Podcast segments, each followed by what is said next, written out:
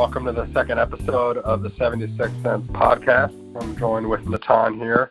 Uh, today we're going to talk uh, mostly about kind of where the Sixers are after the first quarter or so of the season.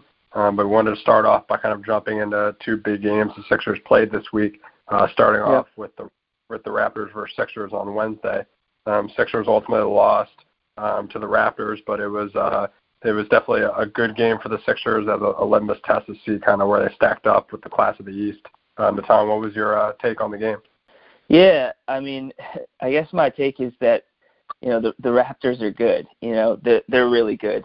I mean, Kawhi is he's a beast. He's he's come back really strong this year. I mean, it's kind of showing that while the Raptors took a big risk in you know making that trade for him, it looks like it's paying off. I mean, they're really deep.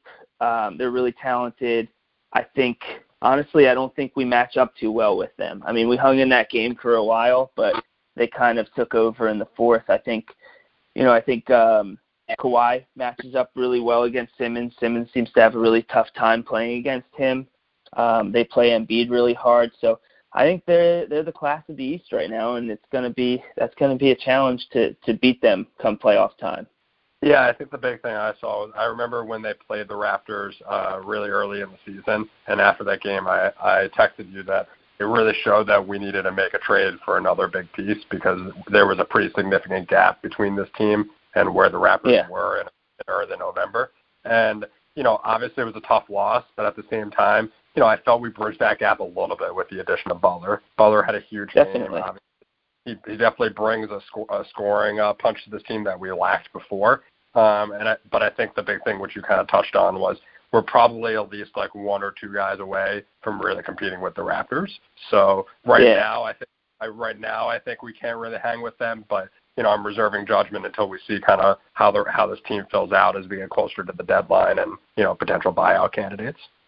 Yeah, I mean, I'm I'm probably going to get the details wrong here, but I think it was like somewhere in the late third or, or early fourth that Raptors bench came in and actually, I mean, actually extended the lead for them. Um, you know, it just shows the difference there, and you know, we are not deep. I mean, especially in making that trade for Butler, it, just it took our depth away even more so. So I think that, you're, like you said, we we definitely are at least a piece away from from really being able to go toe to toe with them. Definitely. Um, so the other big game this week was uh, against the Pistons on Friday. And the Pistons were fourth in the Eastern Conference coming into this game, um, and they jumped out to a big lead in the first half. Uh, Sixers really battled back and uh, took over in the fourth quarter for the win. It was a pretty impressive performance, especially without Embiid. You know, really showed why we got Butler as Butler stepped up and had 38 points for us. Um, you know, Natan, what did you see in that game? Yeah, no, I mean you said it. It's it shows why we got Butler. I mean, he came down the stretch. I think he scored 11 points in the fourth quarter to really seal that game. Um, and I'll tell you, I mean, in a week where you've only got two games and you lose the first game of that week, you better be pretty confident in sitting Embiid on that second game um, when you say you're sitting him just for rest because that would have been a really big game if, to lose. That would have been a problem if we lost that one. I mean, you don't want to you don't want to go 0 and 2 this week. So, um, you know, it's looking like a good move by giving them some rest and showing that the the rest of the guys were able to kind of hang in there. And um, you know, I think again it goes back to showing that we need a we that one of those pieces that we need is another big man because um, you know Griffin and Drummond seem to really have their way out there without Embiid on the court. But again, you know, strong performance by the guys down the stretch there and um, pulling out a much needed win. Definitely, and I mean, you touched on it. We're going to touch on it a little bit later on the podcast, but like you know, that I, I think we've always been talking that we need a stretch four as another piece, which we definitely do um, to replace really what Saric was giving us. But I think yesterday's game definitely exposed we probably need a little bit of a, a better backup big as well. Um, Amir Johnson um, fouled out in 16 minutes, had zero points, two rebounds, and to your point earlier, uh, Drummond and Blake were just kind of taking it to him all game. So you know, we're obviously going to have to rest him time to time, especially as the season goes on.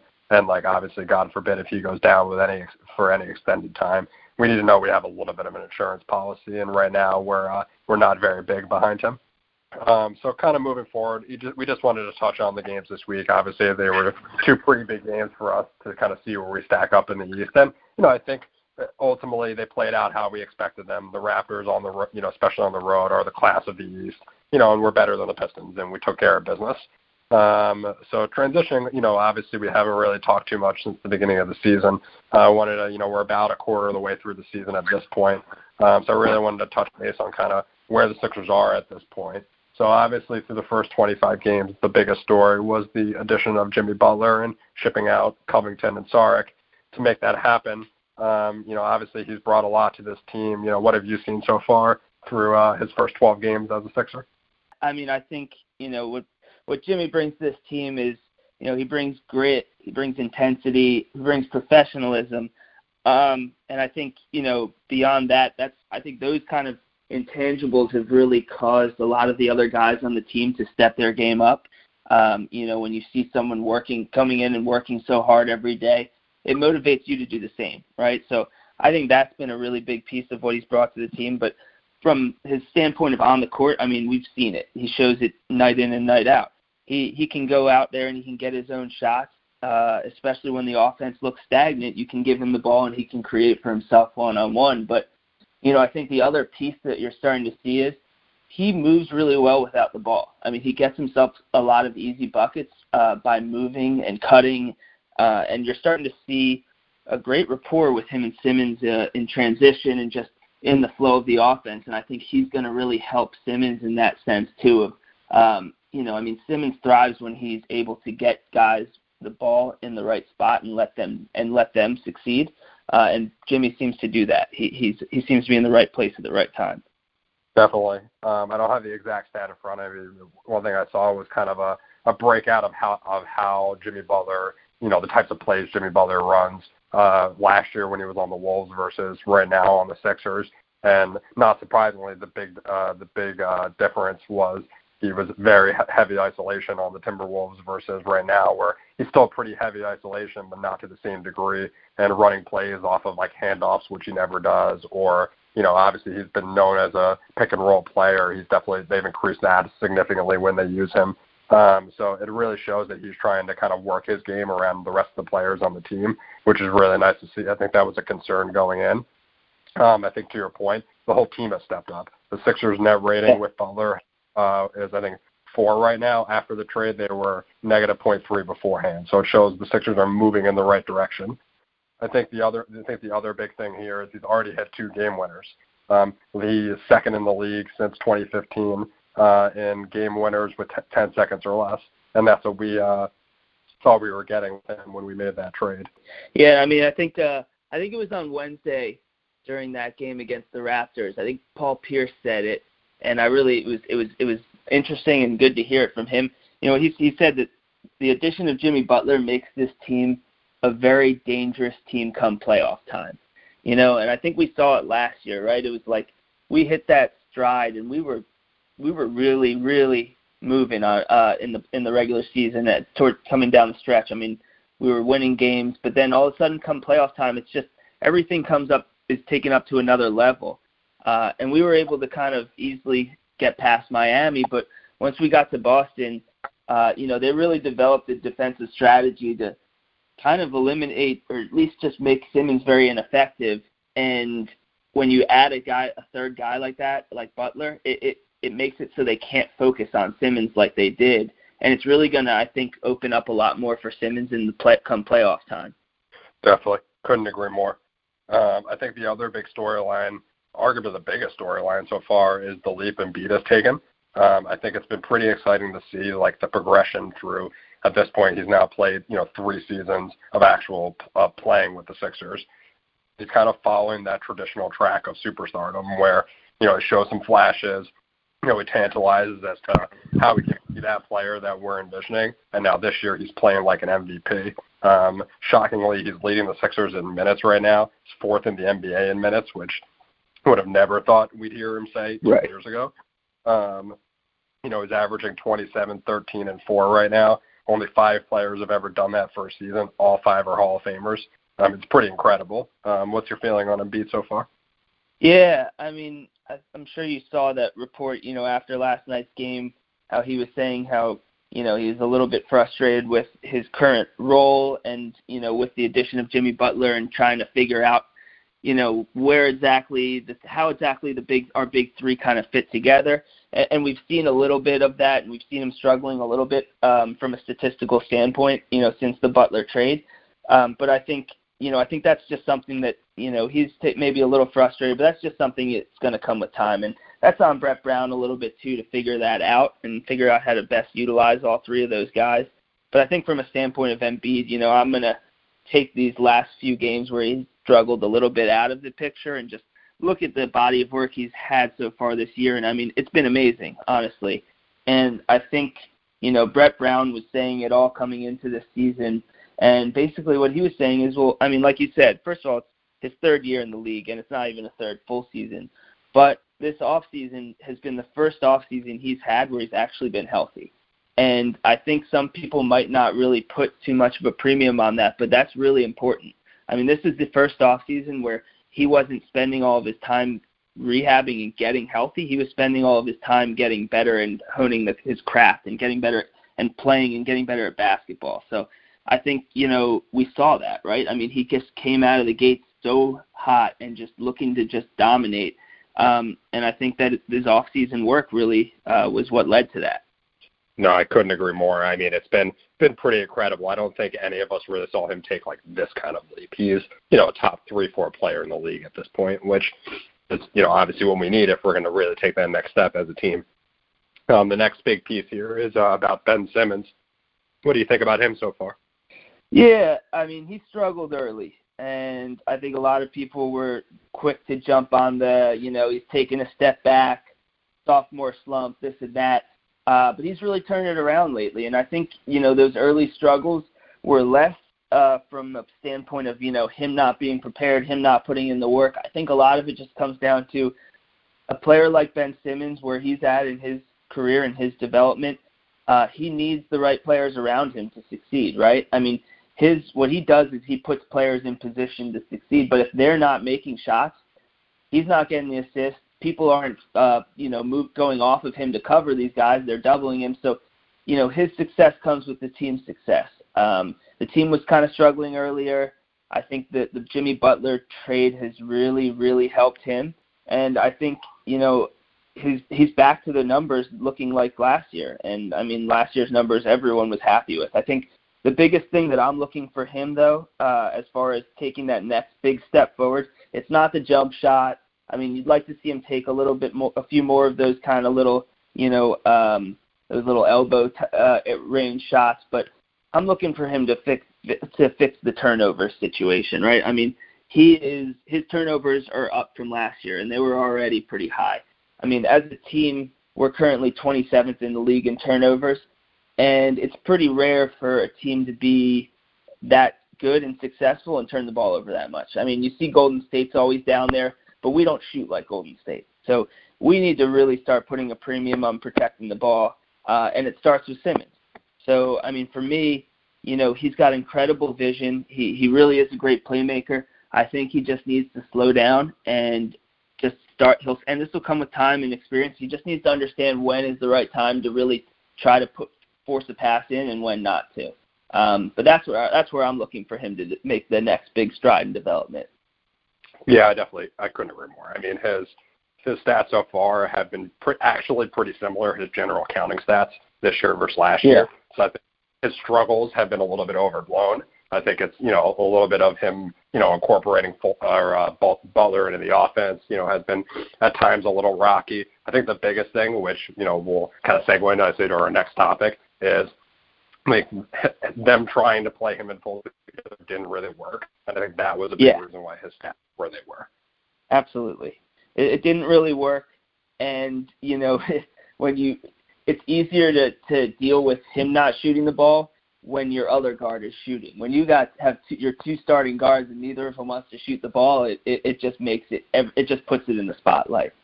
Definitely. Um, I mean, what's your obviously Fultz got diagnosed with this questionable uh, shoulder syndrome the other day. Um, it looks like he's going to be out three to six weeks. You know, they've talked about training him. Where do you how, how do you think this kind of plays itself out? Yeah, I mean, we talked about this, but I mean, my my take is, you know, I don't know what what to make if this is real or not. I mean, who knows what's going on in this guy inside this guy's head and his body? He's the only one that knows. Um, I really do believe that this whole thing stems from some sort of a physical problem. Um, I think it's developed beyond that to a mental issue as well at this point. But I do believe, like, I just find it hard to believe and almost impossible that you go from being the number one overall pick to forgetting how to shoot just purely from a mental standpoint. You know, I, I really do think that there was something physical in there. As far as this diagnosis and where we're at now, I mean, that like we talked about, I think it's the right move. I mean, I think we saw that Sixers probably tested the waters a little bit from a trade standpoint and saw that the value was just basically not there. So I mean, this is like kind of a last last ditch effort to either have him come back and be a a valuable piece to this team or give have some sort of trade value, right? I mean, you take him out of the spotlight, you take him out of the games, you let him rehab for however long it takes. I mean, honestly, I'm okay if it's, you know, 3 months, whatever. But when you bring him back this next time, this is your last opportunity. If the only chance of bringing any value to him is him coming back and showing uh, improvement, showing that you know no not having any of these sort of these weird hitches and whether or not you know he's I think teams will still look at him as basically a rookie and not expect him to necessarily be a polished veteran, but he needs to come back and show no signs of physical issues. And if he does, then we might be able to either utilize him or trade him. Well, I mean, like, kind of taking that the next step, that could also backfire if he does come back and can actually show that, you know, he's somewhat returning to old form. So if I were to hold a gun to your head, do you think they trade him before they even give the opportunity for him to show in a Sixers uniform if he can actually play once the shoulder issue is resolved? No. I, I think that I think that this plays out with him coming back and playing for the Sixers um, and then getting traded. Interesting. Uh, I, I I personally disagree. I think at this point, like it would be too much of a risk for them to to bring have him try to recover this from the shoulder injury, bring him back, and then him show that it was probably more mental than physical at this point. And then his trade value. Now, granted, his trade value is pretty low as it is right now. Um, but I, I, I'm not going to be shocked if they ultimate his cut date at this point and move on and try to at least get something that they can use in the short term to help this team. I guess that's where I'm at, and that's where I don't really know is like what is his value right now. I, I don't, I honestly don't think his value is anything. I, I mean, I guess it, if I just don't know what they could get right now, but I, I don't think whatever they could get is of any significance. Yeah, I mean, time will tell. Um, I think it's a nice segue into.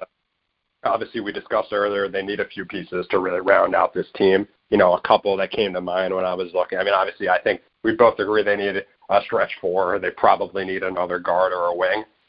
So the couple that came to mind for me were uh, Trevor Ariza, uh, Justin Holiday, J.R. Smith. Um, any that jumped out to you?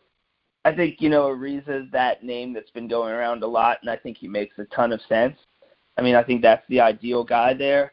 Um, whether he ends up getting bought out by the Suns, you know, once he's eligible to for to do for that to happen, or they trade for him, I think he's a really a piece that makes a lot of sense. Um, you know, I think we've talked about Markieff Morris and Kelly Oubre as well. I think, you know, either of those guys can work. And like you said, we really what we need is we we need another big man, uh, ideally that can shoot, and we need kind of like a utility wingman. Now, from that perspective, you know, obviously the whole Zhaire Smith thing and the and and the you know his the injury and kind of everything now being delayed kind of affects that too. But I think their hope was that Zhaire Smith could come in and sort of be that utility wingman. I, I don't know where that when he's going to be back now at this point, but I think Ariza is the guy. I think that should be their main target. Yeah, I mean, I think to your point, Zhaire Smith is interesting because he probably checks at least some of those boxes on the wing. Um, I think at this point they probably can't rely on him, you know, coming in mid-season sure. as a rookie, expecting to get a, a sure. of production at this point. Um, so it'll be, it'll be interesting. I, I'm not going to be shocked if they really wait to the buyout market at this point. They have a lot of assets they could trade, but any of them is just going to deplete their depth if they do trade them, barring they trade the Miami pick. But, you know, they're going to have to package that Miami pick with something else. So, you know, I don't know if I want them to trade Wilson Chandler or Shamet at that point because, you know, are we going to get anything back of significant value that really offsets losing those guys as well? No, I, I think that they're in a point right now where they, they can afford to wait for that buyout market. All right. I think at that point, we're going to take a quick break and then move on to the more of the NBA focus first quarter.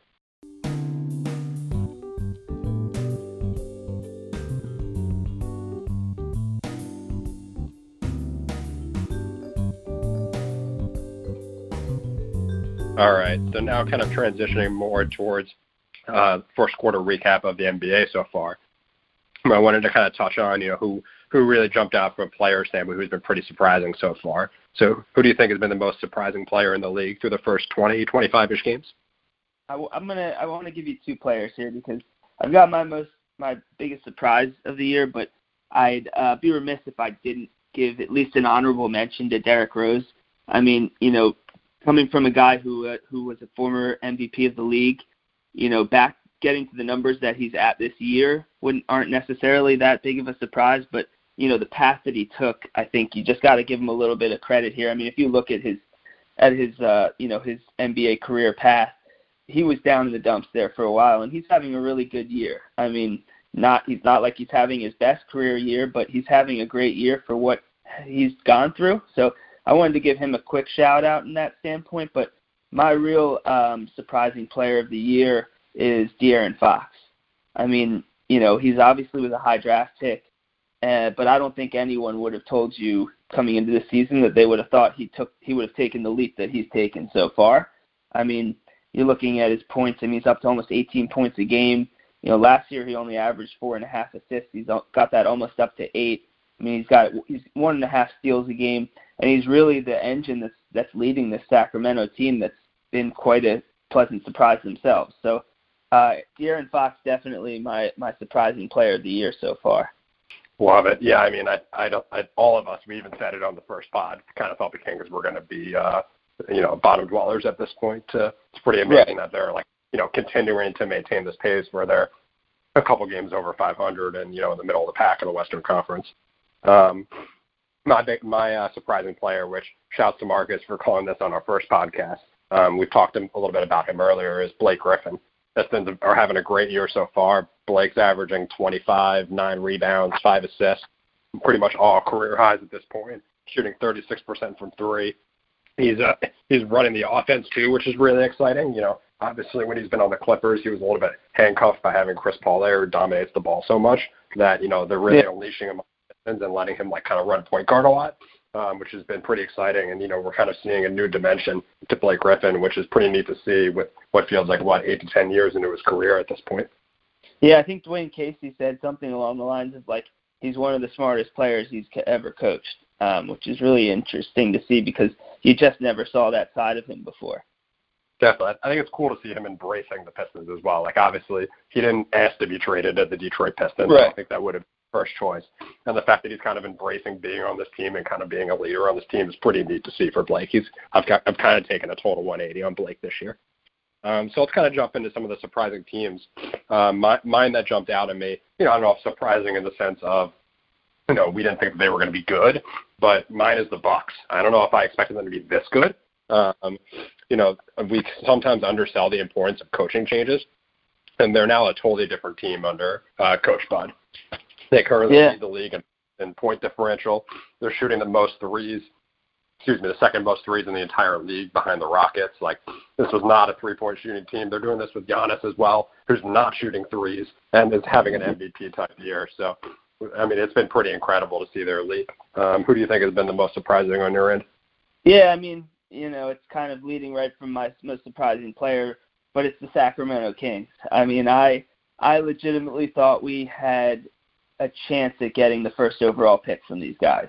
You know, I obviously you know it's with the way that they set up the lottery this year. Your top, your bottom four teams have the same odds. I think it is. I thought that they were going to be one of those teams. Um, and even through the first week, two weeks, three weeks, I, I was figuring, you know, okay, this is they're not going to keep this up. But by all accounts, it seems like they are going to be somewhere in that hunt. You know, are they going to make the playoffs? I, I don't know. Probably not. But I don't think that they're going to be as bad as we all thought. And I think you know it's that starts with De'Aaron Fox, but it's not even just him. I mean, you've got Buddy Hield leading the team in scoring. I mean, I when when when when they made that trade to uh with with New Orleans, I I think a lot of people you know almost r- wrote him off and he's having a really good year. I mean, Willie Cauley Stein's having a good year. Bagley is playing. You know, he was the number two overall pick, and he's coming off the bench. I mean, um, I think these guys are just they're in, on the right path, and I'm really surprised by that. Definitely. I mean, we said it earlier. I, I don't think any of us really saw this coming, and I think that you know they've pretty cl- very clearly established an identity. Except except uh, Vance. Yeah, except Vance. To his credit, except Vance. Um, but uh, you know, they very clearly established this identity where they play tough defense, and you know they have a pretty electric offense with De'Aaron Fox running the team. Um, you know, which is it's cool to see for Kings fans. They have suffered for a long time, and to see that they finally have a young, exciting team is neat for them. Um, yeah, and they're in, they're interestingly deep too. You know, I mean, they're they're not like covered with stars, but they've got some depth there.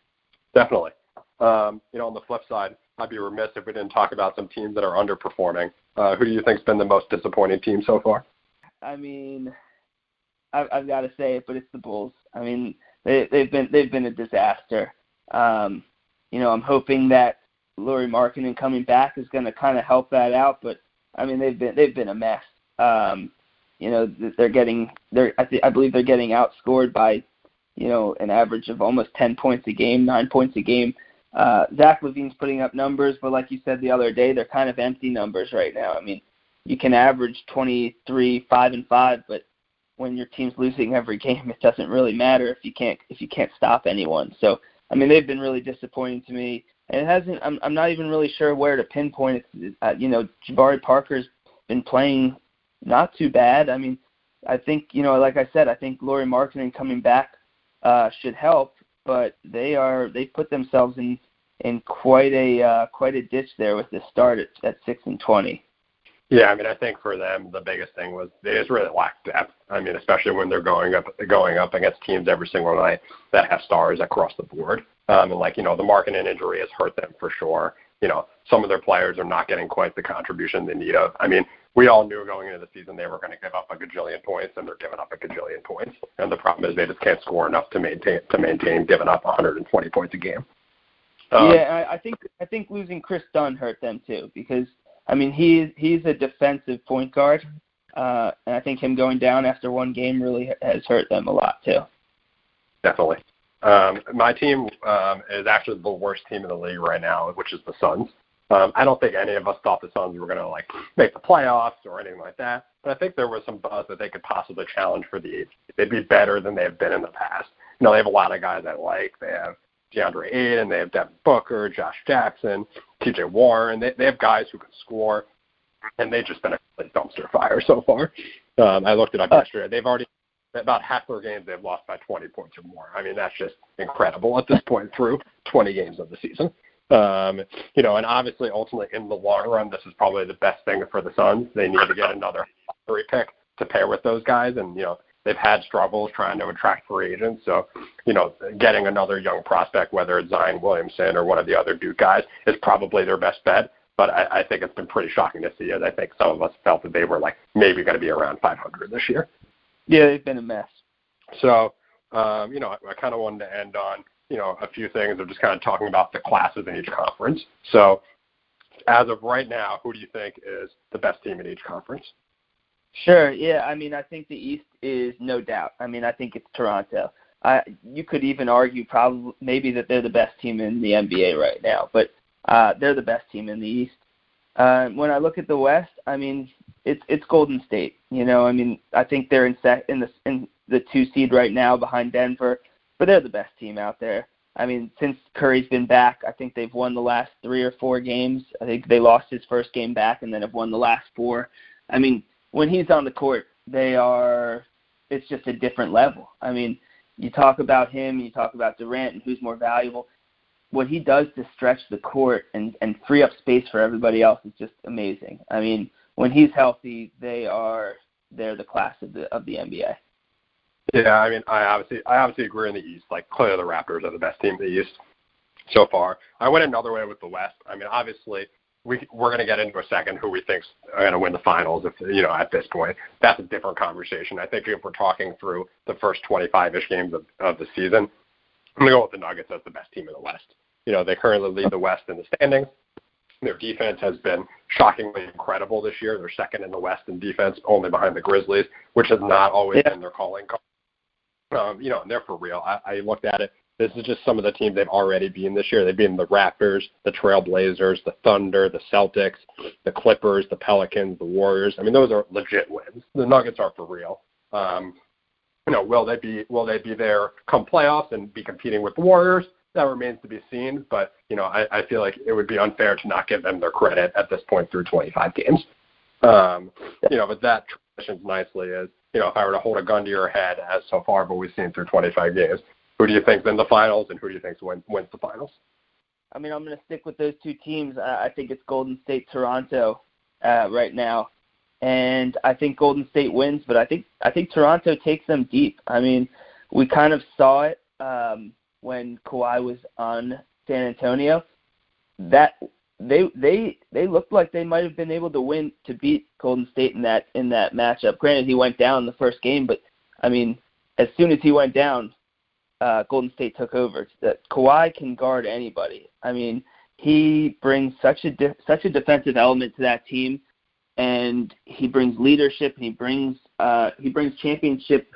You know, um, he, he he's been there and he's done that. So, I think that Golden State wins in seven. Interesting. Yeah, I mean, obviously I had to give the Nuggets their due, but I'm with you that I think the, finals is Warriors uh, Raptors at this point. You know, the Warriors have, have earned that respect until they show otherwise at this point. Um, but I agree with you. I think it's a close series. I think I had Warriors over the Raptors in six. I could see it going seven games. You know, I think the Raptors they're like ten deep at this point, which usually usually they say that you know the lineup's short in the playoffs, and you know that's not as relevant, but I tend to disagree in that regard. You know, given that the Warriors at this point have a pretty thin bench.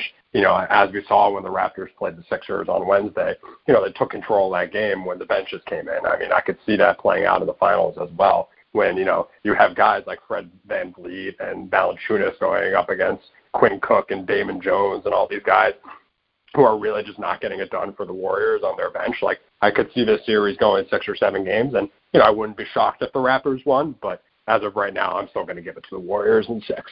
Now I'm going to throw something back uh, your way here. So let's go with that pro- projection happening, uh, and the Warriors beat the Raptors in six games. Where does what happens to Kawhi? I think it's a great question. Um, I, I I still think he moves to a bigger market than the Raptors, but it, that would be a tough a tough pill to swallow if you're the Raptors in that situation because you basically did everything in your power to try to prove to Kawhi that you're a legit contender. Um, I I would think he moves just because at this point, I, I think the Raptors would be a little bit handcuffed of really building that much more around that team. They could obviously trade uh, Lowry at this point and try to get another piece that way, but Lowry has a contract that's arguably not tradable at this point. So I, I, still kind of think uh, Kawhi would go to like a Clippers or a Knicks and try to team up with whether it's Durant or you know some some other big name star. Um, maybe it's the Sixers, who knows? But um, I still kind of think he goes to a bigger market at this point, but it would definitely be a fascinating conversation if they were to go to the finals and really give the Warriors a run for their money. Yeah, that would be tough. That would be a tough look. So then, do you think if the if the Raptors somehow win, do you think that's basically the only way he stays? Yeah, or I mean, does he not care? Or does, or does he really not care and he's just he's gone? I mean, look, we we've had what two years of Kawhi now, where he's kind of an enigma when it comes to this kind of stuff. I don't yeah. think any of us I don't think any of us really know. Um, you know, I, I I think if they if they win the finals, that'd be pretty unprecedented for him to decide to leave at that point. Um, so probably I'd give that to you if they win the finals, he probably stays. But who really knows? I mean, who knows what really is his priorities at this point? Yeah, I mean, I don't think I think of of any player in the league, he's the hardest to get a read on. I mean, the, he really is.